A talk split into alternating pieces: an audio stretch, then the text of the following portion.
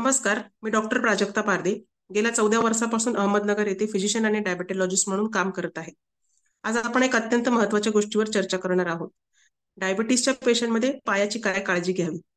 सहसा long standing diabetes जसं की दहा वर्षापेक्षा जास्त डायबिटीसमध्ये पायाच्या नसा म्हणजे नर्वस सिस्टम रक्तवाहिन्या यांचं ब्लॉकेज झालेलं असतं. त्यामुळे पायाचा रक्तपुरवठा आणि सेन्सेशन कमी झालेले असतात. अशा पेशंटमध्ये विदाऊट एनी ट्रॉमा म्हणजे मोठी अपघात व्यतिरिक्त छोट्याशा खरचण्याने किंवा पायाच्या बदललेल्या आकारमानामुळे लवकर इजा होण्याची आणि डायबेटिक फूट किंवा जखमेमध्ये रूपांतर होण्याची शक्यता खूप वाढलेली असते.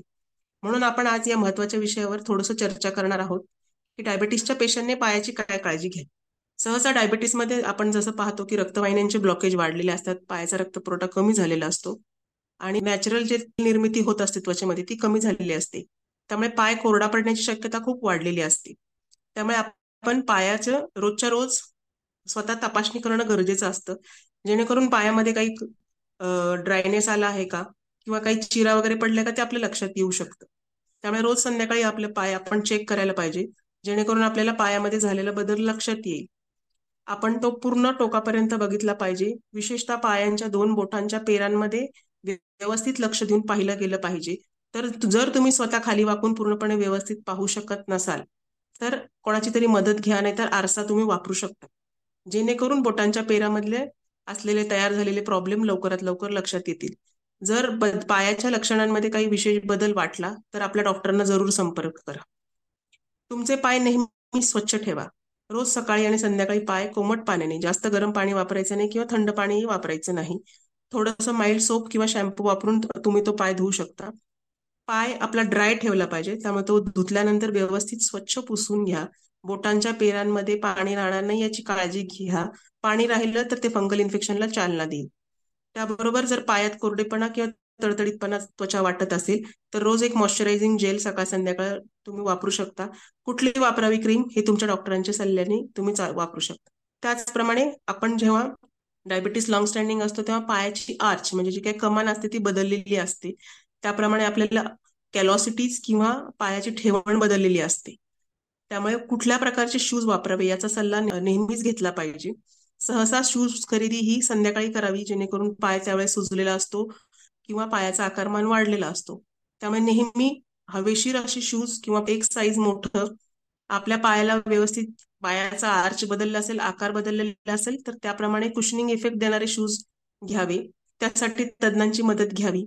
हे लक्षात घ्या की जर पायाला जखम किंवा प्रेशर पॉइंटला काही जखम झाली असेल किंवा ब्लिस्टर झाले असतील तर अशा वेळेस तुम्ही कव्हर करणारे शूज टाळून सँडल वापरू शकता.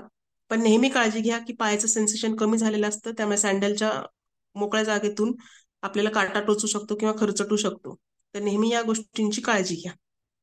त्यामुळे पायाचे शूज हे कम्फर्टेबल आणि व्यवस्थित फिट होणारे आणि तुमच्या पायाच्या आकारमानानुसार तज्ज्ञांच्या सल्ल्याने घेतले असेल याची नेहमीच काळजी घ्या.